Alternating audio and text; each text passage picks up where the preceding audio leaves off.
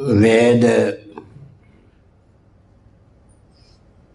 का वित्पत्ति लव्य अर्थ ज्ञान विज्ञान होता है। सतचित आनंद का द्योतक वेद शब्द है।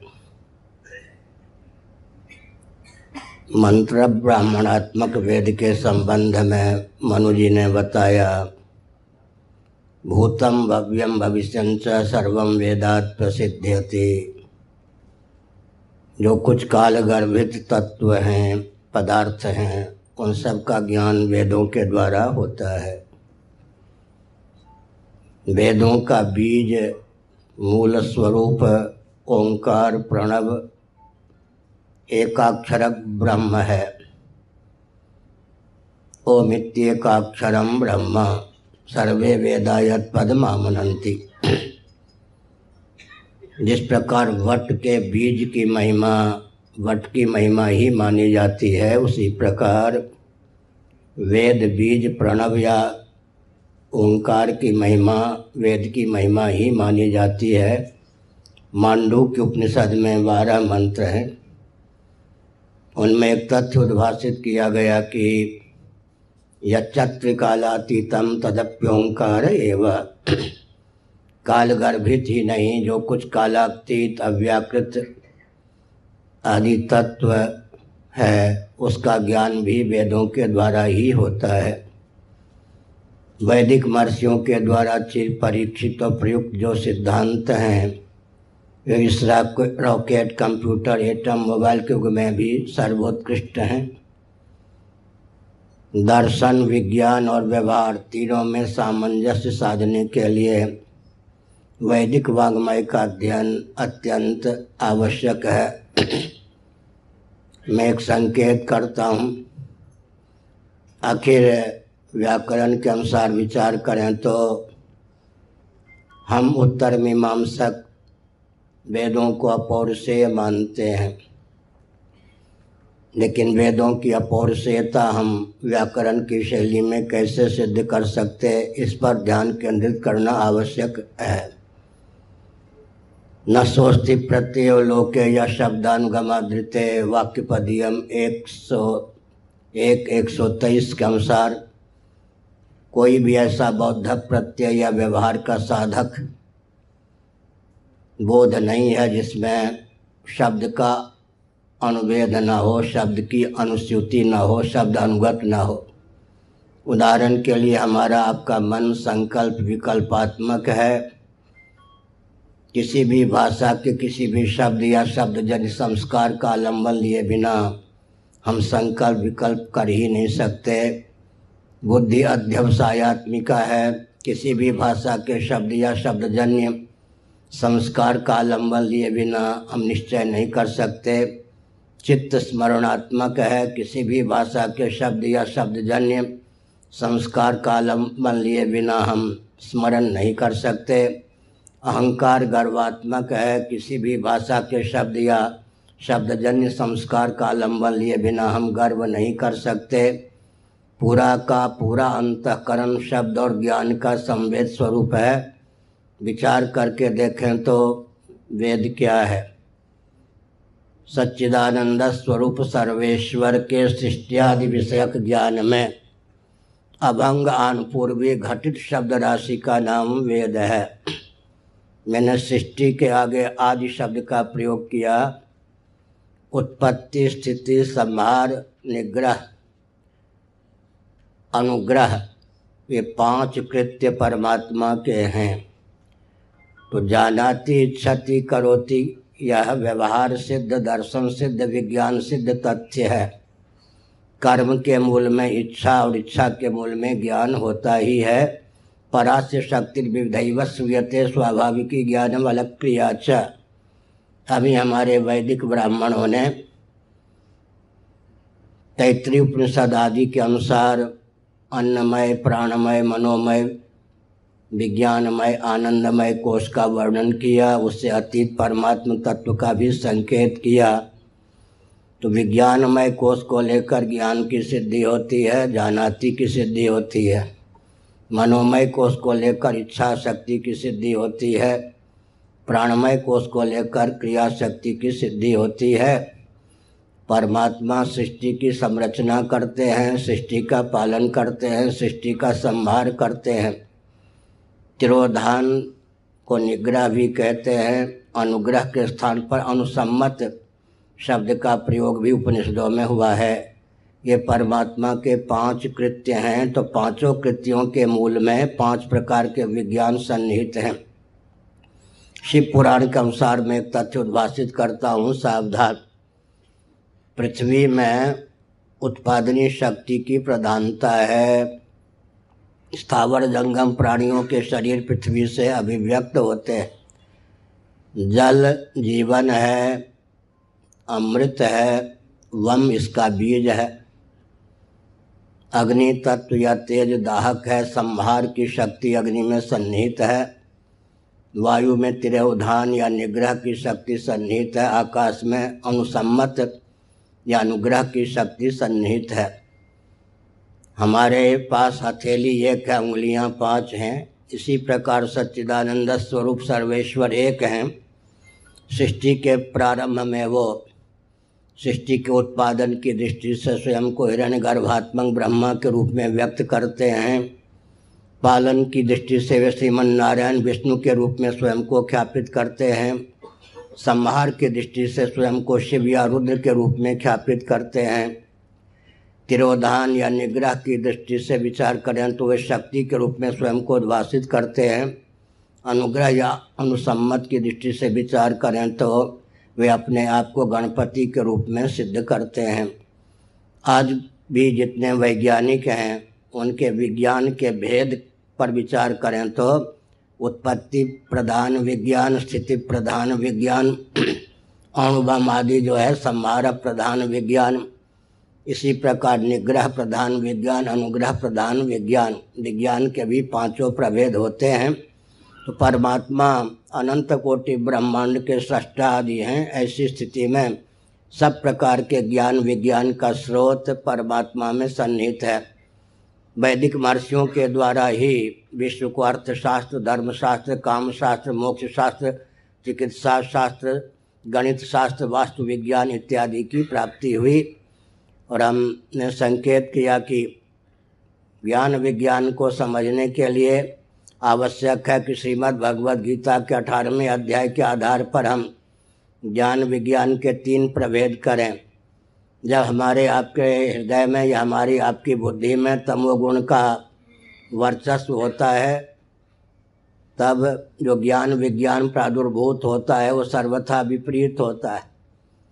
आजकल जो विकास को परिभाषित और क्रियान्वित करने का प्रकल्प विश्व स्तर पर चल रहा है, वो तमोगुण की प्रगल्भता की दशा में अभिव्यक्त ज्ञान विज्ञान की देन है।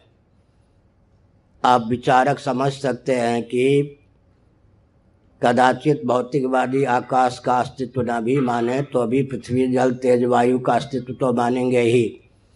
ऊर्जा के आस्तिक नास्तिक वैदिक अवैदिक उभय सम्मत स्रोत हैं, पृथ्वी जल तेज वायु। ये भूत चतुष्टा ही हमारे आपके शरीर के मूल मैटर या उपादान कारण भी हैं। ये वैज्ञानिकों के चपेट में आकर विकास को अवैधिक ढंग से परिभाषित और क्रियान्वित करने के चपेट में आकर के अत्यंत विकृत और क्षुब्ध या कुपित हो गए हैं। वैज्ञानिकों की घोषणा के अनुसार अगर विकास की इस परिभाषा को सही दिशा न दी गई तो मानव सृष्टि कुल तीस वर्षों की बच गई है। तो हमने कहा कि तमोगुण की प्रगल्भता में जो ज्ञान विज्ञान उद्भूत होता है, वो वेद सम्मत नहीं है, अर्थात वेदों का तात्पर्य उसमें नहीं है, क्योंकि वो सर्वथा विपरीत है। विकास को विनाश विनाश को विकास, प्रगति को रास रास को प्रगति, शत्रु को मित्र मित्र को शत्रु समझने वाला ज्ञान विज्ञान। रजोगुण की प्रगल्भता की दशा में जो ज्ञान विज्ञान प्रादुर्भूत होता है, वो अयथावत प्रजानाति भगवद गीता का अठारहवा अध्याय, न सर्वथा यथार्थ, न सर्वथा यथार्थ। लेकिन सत्व गुण की प्रगल्भता की दशा में जो हृदय में ज्ञान विज्ञान उद्भूत होता है, वो सर्वथा यथार्थ होता है। सर्वभूतेषु ये नैकम भाव अव्यय मीक्षते अविभक्तम विभक्तेषु तज्ञानम विद्धि सात्विकम। दूध का दूध, पानी का पानी। तो मैं एक संकेत करता हूँ कि पूरे विश्व में जो आजकल ज्ञान विज्ञान है, अस्सी प्रतिशत तमोगुण की प्रगल्भता के कारण है, उनसे विकास के स्थान पर विनाश हो रहा है। सोलह प्रतिशत जो ज्ञान विज्ञान विश्व में है, वह यथावत न सर्वथा, यथार्थ न सर्वथा, यथार्थ। चार प्रतिशत ज्ञान विज्ञान ऐसे हैं, जो शासन तंत्र और व्यापार तंत्र के चपेट से दूर रहने के कारण यथार्थ हैं। हम भगवत गीता के दूसरे अध्याय का स्मरण करते हैं। न सत्व विद्यते भावो, न भावो विद्यते सतः। बृहदारण्य उपनिषद का स्मरण करते हैं। असतो माँ सदगमय तमसो माँ ज्योतिर्गमय मृत्योर माँ अमृतम गमय। इसी प्रकार छांदोग श्रुति का कथन है। कथमसता सज्जाएत छठा अध्याय। और अव्यक्तादीन भूतानि व्यक्त मध्यानि भारत अव्यक्त निधनान्य तत्व का परिदेवना। ये जो दार्शनिक हमारे सिद्धांत हैं, उनके आधार पर matter can neither be created nor destroyed किसी भी पदार्थ की ऑल ऑफ़ सडन एकाएक उत्पत्ति नहीं होती। किसी भी पदार्थ का निरन्वय पूर्ण रूप से नाश नहीं होता। एक पात्र में हम कपूर को लेते हैं, जलाते हैं। ऐसा लगता है कपूर नष्ट हो गया। लेकिन कालीमा धब्बे के रूप में और गैस इत्यादि का संकलन करें तो मालूम कब पड़ेगा। कपूर का नाश नहीं हुआ, वो व्यक्त से अव्यक्त दशा की ओर कपूर चला गया। इस प्रकार से हम विचार करें तो किसी भी भाव पदार्थ का निरन्वय नाश नहीं होता।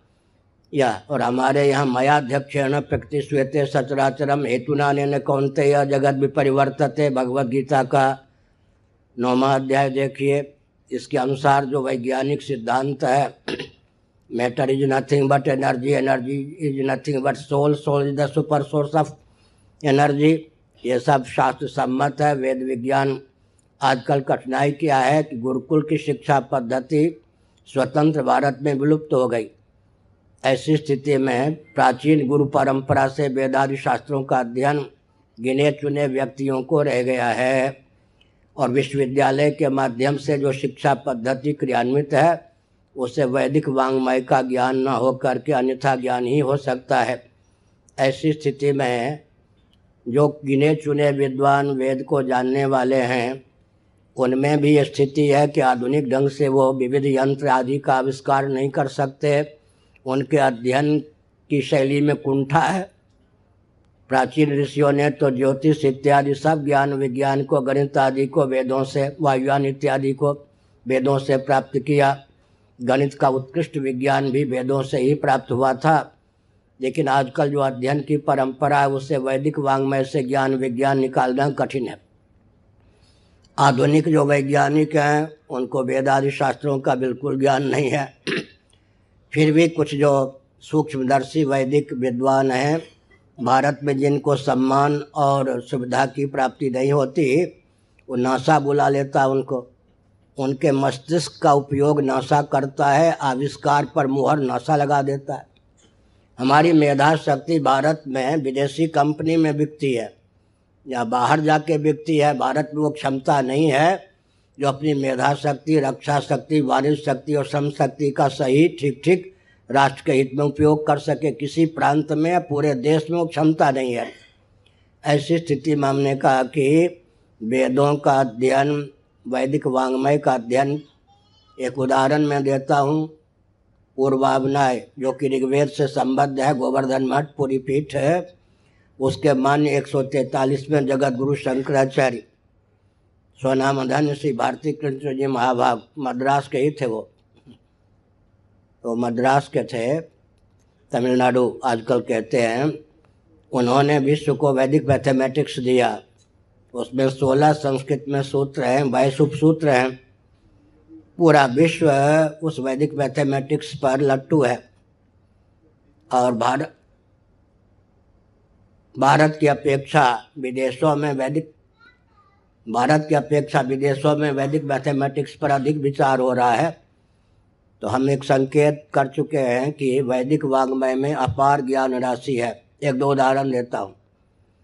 अगर हमारे पास दो चार वैज्ञानिक सहयोगी होते तो अनेकों आविष्कार हो सकता था। लेकिन मैं एक संकेत करता हूँ। मनु जी ने एक संकेत किया है, मनुस्मृति ग्यारह तिरसठ, महायंत्र प्रवर्तनम। विस्फोट उत्पन्न करना हो, बेरोजगारी उत्पन्न करनी हो, आर्थिक विपन्नता और विषमता का ग्रास देश को बनाना हो, व्यक्ति को बनाना हो तो महायंत्रों का प्रचुर आविष्कार और प्रयोग कीजिए। अप्राप्त का प्रतिषेध नहीं होता। यदि हमारे ऋषि मुनि महायंत्रों का आविष्कार करने में समर्थ न होते तो मनु जी ने प्रतिबंधित क्यों हो, किया होता महायंत्र प्रवर्तनम? आज देख रहे हैं कि महायंत्रों के चपेट में आकर जितने हमारे प्रशस्त मानव बिंदु हैं, वो विकृत और विलुप्त हो रहे हैं। तो महायंत्र उदाहरण देता हूँ श्रीमद् भागवत के तीसरे स्कंध में, ग्यारहवें स्कंध में, बारहवें स्कंध में। प्रलय का वर्णन है। एक दो उदाहरण देकर वाणी को विराम देता हूँ, और भी प्रश्न हो सकते हैं। प्रलय का विज्ञान है, अर्थात महाप्रलय के समय परमात्मा सच्चिदानंद स्वरूप सर्वेश्वर। क्या करते हैं? जल में उस बल और वेग का आधान कर देते हैं कि जल पृथ्वी में रहने वाला गंध नामक गुण धर्म का कर्षण कर लेता है। गंध नामक गुण धर्म से रहित होते ही पृथ्वी पानी का रूप धारण कर लेती है। अब इसके आधार पर तो एटम बम भी बना सकते हैं। हमने संकेत किया। धन्यवाद। इसी प्रकार से भगवान काल को प्रेरित करके तेज में वह बल और वेग भर देते हैं कि जल में रहने वाला जो रूप न रस नामक गुणधर्म है, उसको जल तेज पूर्ण रूप से कर्षित कर लेता है। रस रहित जल तत्काल क्या हो जाता अग्नि के रूप में परिणत हो जाता है। तो सृष्टि की उत्पत्ति, स्थिति, समृद्धि, निग्रह, अनुग्रह, पाँच प्रकार के ज्ञान का उद्गम स्थान वेद, इसलिए वेद का आलंबन लेकर सब प्रकार के सुमंगल ज्ञान विज्ञान का आविष्कार हो सकता है, लेकिन भारत में अपनी मेधा शक्ति को कुचली जाती है। भारत में अभी क्षमता ऐसी नहीं है राजनीतिक दलों में वो शिक्षा पद्धति भी नीति अध्यात्म से विहीन है कि भारत वेदादि शास्त्रों से लाभ उठा सके। नारायण, और कोई प्रश्न? बहुत अच्छा प्रश्न किया आपने।